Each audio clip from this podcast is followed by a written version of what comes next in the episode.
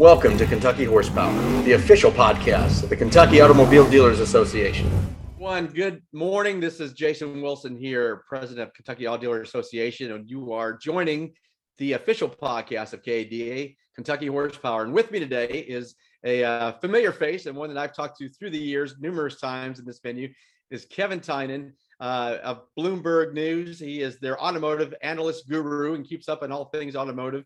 Uh, Kevin, thank you for joining us. I know that's not your official title, but at this point, you know, with our members and our friends, you are the automotive gurus. So yeah. welcome, uh, welcome, and appreciate you joining us. Thank you. It's always great to join. So what's unique with this that you're not aware of is you're you are part of our district meetings that we're doing. So this will be seen in Lexington. It will be seen in Louisville. It will be seen in uh, Paducah and Bowling Green. So you're going to see all of our members in each of this district meetings. And being that there's you know not much going on in automotive, I figured we'd spend a few minutes just talking about what is happening and uh, spend some time with that. So uh, again, appreciate you being here. And with that, we'll just dive right into it. Um, inventory continues to be, a, of course, the huge story. I, I, talked to one of my dealers literally this morning, who at this time normally has a, a throughout their stores has a thousand vehicles, new and used, has a hundred, right? So that gives you a sense of of what's out there. And uh, so, depending on who you speak to, where you read, you're hearing all sorts of different uh, time frames as when the th- things get back to normal, and that's open to interpretation. What is normal right now? Um, but would like to get your take and what you all are seeing at Bloomberg from uh, from that standpoint, as far as when this can get back to a more normal flow of inventory. Right. And you know what, Jason, I'd say that let me start with that. I, I'm not sure there is a a, a normal, right? right? And what I mean is from March of 2020, when factories were shut due to the pandemic, and then through this chip shortage really limiting supply, there's been this realignment of of cost structures, but also of the supply and demand balance, which I think has been very eye opening to automakers and to retailers as well. So, for example, if I take Ford or General Motors or the Stellantis domestic brands, typically you know that was around high 70 80 days supply of inventory. And as you know you know most most manufacturers on the ground are looking for about 55 to 65 days somewhere around 60 so they they historically ran way higher than that. Ford on their most recent conference call talked about you know uh, an order you know an, an order book and basically saying you know we're gonna we're gonna we're gonna cut that back to 50 to 60 days of supply on the ground you know the high volume stuff the f series explorer right. things like that maybe we'll stock a little bit more of. But for the most part we plan to run way tighter in the future than what we've done historically. And it's billions of dollars in terms of revenue and inventory value on the ground carrying costs and all those other things that that kind of go away. So what i've been saying is that this period you know of nothing really going on for the past two years um, has done more for realigning cost structures of the manufacturers, the the the structural outlook in terms of how much inventory, what including what you're going to build, including that mix truck versus car, which we talk about all the time, that this has been more dynamic of a period than the bankruptcy period was in 2008 2009 where you know that was that was uh, an amazing period where a lot of things got realigned and rationalized. Yeah. This is even more dramatic than that, I would say. Wow, when you put it in that in those terms, um, it really gives pause and something for everyone to think about. So, as we continue down this path, is this the new normal or the uh, you, you, know realigning? I, I, guess is sort of what you mentioned as a different way to look at it. Um, and, and but in the short term, what we're dealing with right now, any sense on where that will when that will improve or get better? Right. Yeah. So there is structural change, and and you know if I look at the overall industry at the beginning of October, I think inventory was about sixty percent less than it was the year ago at the same time, and we were just getting ramped up into COVID and the pandemic at that time. So inventory wasn't sold off yet uh, but we're still way below that. Um, so what I would say is there's there is a new normal. It's not going to be what it was, but it's not going to be what it is right now. So as you know, and you'll hear different things from different manufacturers.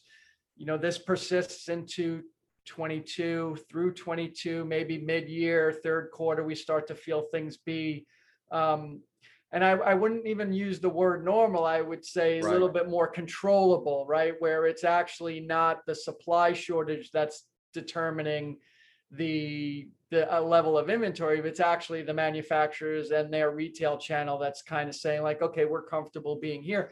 Because keep this in mind, uh, Jason. Like uh, as we talk about data, historically, and then what we do is we track transaction prices and av- and typically equipped MSRP. So you know the the sticker price of everything that's sold versus what it actually sold for. That number is usually about six percent in the industry historically, going back you know 20 years. Um, it's less than one percent now. You know, so what used to be a consumer walking into the dealership and seeing basically twenty five hundred dollars off the sticker price immediately is now two hundred and fifty dollars. And mm-hmm. it's a, and it's a big deal. And and the automakers and the retailers see that and go like, okay, so there's obviously an issue with supply demand balance, but it's not all bad, right? We're getting Right. pricing way firmer. Incentives, if they used to be from the factory, 10% of the transaction price are closer to five, right? So it's a little bit of doing more with less in terms of transaction prices, in terms of not having to discount or incentivize transactions. Um, but at the same time, you know, we don't want 12 days of, of supply on the ground either, right? So there's going to be a happy medium in there. And I would say you're probably looking at the middle of 22 before that is under the manufacturers and retailers control again at, at the earliest, at the earliest. Yeah, and look, and to your point, we go back just a few years ago, and especially as it related to new cars, dealers literally uh, were giving vehicles away just to move the product and uh, look to get that customer into the fold and work with the fixed ops and their service and parts and those sort of things. Which brings me to parts. Um, you know, there's also delays now in, in, in parts that we have not seen uh, before. Um, similar issues, obviously, in that respect. Thoughts on that as far as part supplies? Because fixed ops, as you know, is a huge part of Yeah. um, you know, the, the dealer business model. Yeah, that really hurts. And that's something we've been talking about a lot, which is, you know, the the improving health when you think of all things considered as we get out of this transition and a better understanding of the cost structure and the supply demand balance and where that works better. You know, but when you look at gross margin contribution on a dollar for dollar basis, there's nothing better than parts counters and service bays Right. so that that really hurts that hits in the pocketbook and i have friends around the office coming to me oh you know my mustang you know i got two weeks before they'll even look at it they can't Yeah. get parts on what they think it is so yeah i mean it's real on the ground um, and that's really the painful thing right so that's that's what tells you that it's real right it's not Right. just a, a uh, orchestrated shortage that says like hey we just want to be in better de- demand balance supply demand balance you know that there is real issues in the supply chain going forward at the same time and we just published something on this the other day that you know don't expect the supply chain to really change dramatically either right these the production cycle is long you know most automakers are around eight years with a re- refresh somewhere in the middle there um, so despite the shortage of chips it's not like something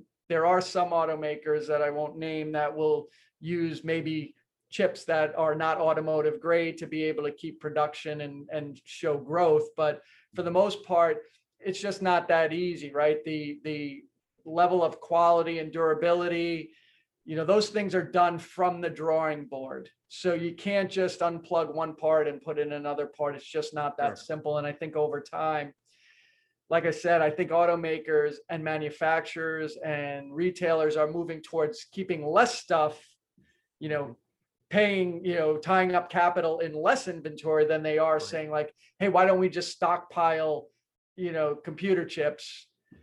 And then there's a shortage in materials, right? Right. So you can't really do that. And what I equate it to is, is driving the, the, the giant SUV year round, waiting for the storm of the century, right? It's just not Right. that cost effective Right. when you're planning, you know, the whole thing around something that might or might not happen and you don't know when or how bad it would be anyway. So, um, you know, so it's, I don't expect a big change in the supply chain. Right. Uh, I think we're just gonna have to work through it.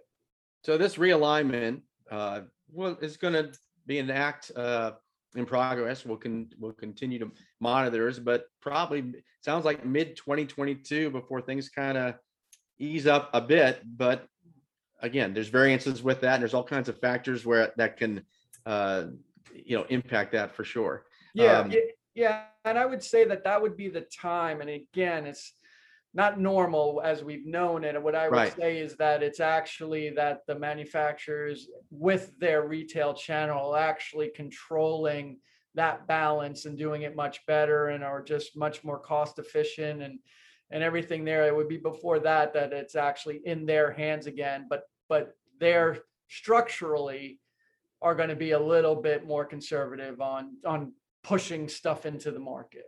Sure. And as mentioned, this realignment isn't necessarily an all bad thing. It's been in some ways uh, uh, a very productive year and a very good year for dealers from that standpoint. While I have you, last thing I want to just get your thoughts on, it seems uh, seemingly every week we're, we're getting news regarding EV announcements, uh, uh, whether that be one of the big legacy brands coming out with these new projections that we're going to be all EV by, uh, you know, 2035 or 50% EV by in the next Hopefully, I'll be taking all the noise out. What are you seeing? What's your take on that? And is this new push for EVs is uh, the highest it's been since I've been in the industry? I've never heard this much buzz about EVs. Yeah, there and it's it's really really interesting, and I know everybody uses that phrase all the time because I think I've actually started to think about, and I and I've been doing this for years, right? I and and you've seen my presentations um, at at the conventions, and, and I talk about Toyota a lot, where you know they they're the one manufacturer that hasn't really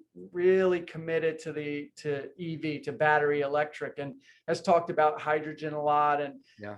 and and what i'm and i'm and i'm actually really interested in that and why that is and what they see going forward and and can they be that wrong or are they going to be that right on on hydrogen and and it's a really interesting dynamic and what we're seeing to your point is more and more announcements on electrification but you're starting to see more and more noise on hydrogen and i think there's a lot of reasons why and, I, and i'm not saying hydrogen is the answer or it's going to be the emerging technology. What i'm saying is is that you're going to start to hear manufacturers talk about it a lot more mm-hmm. One reason might be if i'm toyota and i don't believe in electrification or as electrification as one option and hydrogen as another option um, you're never going to be perceived as the leader right? That's that's tesla's bag now right? Every everybody's also always i hear this all the time who when do they catch up to tesla Mhm. where hydrogen could be you know planting your own flag in the ground and saying look we're leapfrogging over electrification because we think there's there's restrictions to it going forward um, and compromise to it going forward where where we can be a leader again in drivetrain technology with hydrogen and who's coming with us right and then you'll get Right. partners and more and more the other thing is it makes sense i think we've talked about this a lot too i think even for electrification where that technology makes sense in the commercial market as a start as a starting point where i know my range i know how long it needs to run for where it's going to go you know and when you look at hydrogen buses for example in the government reports they talk about running those things 20 hours a day seven days a week right because that's how you rationalize the cost that's how you amortize the cost over over the, the period Right. that's going to be difficult to do with battery electrics unless we can Mhm. recharge them as quickly as we can with hydrogen. So I think when you talk about battery costs coming down and starting in commercial vehicles, um, you start to get some economies of scale there. Cost of materials and manufacturing comes down, and then it makes sense to move it into the passenger vehicle segment. So the kind of way I'm looking at it, Jason, is like so maybe these next 10 years, and, and people talk about hydrogen being 10 years behind electrification. Right. These next 10 years are EV with development of hydrogen coming as potentially the next technology that makes sense. And, you know, a lot of those Asia-based automakers say, look, if if carbon footprint reduction is really the goal, Right. there's not just one technology that's going to do it, right? There's going to have to be a lot of different ways of going about it for different mobility or transportation segments. Not one thing is going to make sense for for everyone. So um, I think it's really going to start to get a little bit more interesting, not just so much about electrification, Right. you know, but on hydrogen. And let me just say one quick thing about electrification. And, you know, what I've talked about here is that our government, the way we're sort of subsidizing or incentivizing electric vehicles, battery electric vehicles, is to subsidize the consumer, right? Give them a federal tax credit, Right. uh, create charging infrastructure. The problem is, is that you, on the other side of that transaction, you have automakers not making any money in that technology, right? So my argument has been, if you're Europe or European countries and you say, look, if you don't do this, we're going to penalize you per unit by, you know, one hundred dollars per unit for every gram that you miss emissions reductions by. That comes out to billions of dollars. The CFO's office goes, we can't, we can't do that. Just hit the target, right? Build the vehicles, we'll deal with it, but we can't pay those fines. In the US, if you're subsidizing the consumer and the manufacturer, CFO looks at his spreadsheet and goes, I'm losing ten thousand per unit. Let's not build it yet, right? Mm-hmm. Let's build it in twenty thirty-five or twenty thirty or whatever. So I think, you know, the difference there is the way the government is, for the most part, staying out of it. Now, if you said, you know, because my argument is you can give a consumer, uh, they're talking about twelve thousand five hundred for a domestically built UAW. Right. I say double it, give them twenty-five thousand dollars. Put a charging point on every corner. But then if you tell the automaker you're losing fifteen thousand per unit, you have no EVs, right? Right. So you can, you can, you can incentivize the consumer all you want. You know, if you gave that money to the manufacturer, which believe me, I don't think will ever happen, and said, hey, look, if you're fifteen thousand underwater, we'll make you whole or close to whole, right? Then you say, okay, here comes some good EVs, right? Right. Stand by, they're coming, you know, so, so it's a little bit different timetable here because of the way the governments are or aren't subsidizing or involved in the process. So I think it's coming, but it's more organic in terms of the P and L here in, Mhm. in the US. So TBD in a lot of these things, and the hydrogen part is a really interesting component of it. You know, you think back in time, those of us older, old enough uh, to remember v, uh, VHS, Beta, Laserdisc, right? There's different iterations. Of course, now we're we're streaming, so you know this is this will continue to evolve, and and we'll continue to see how this evolves. But Kevin, it's always good to have your voice as a constant as we look and go through these things because I know you and your team keep an eye on this very closely. So thank you for joining us at our district meetings here. And uh, to those uh, here, we are looking to have Kevin at our annual convention next year in Asheville, North Carolina. And I can tell you that's something you don't want to miss. Uh, dealers love these presentations because Kevin really does dive into the numbers. So thank you again for your time and uh, making our district meetings that much more interesting. Oh, good times. Thanks, Jason. All right, take care.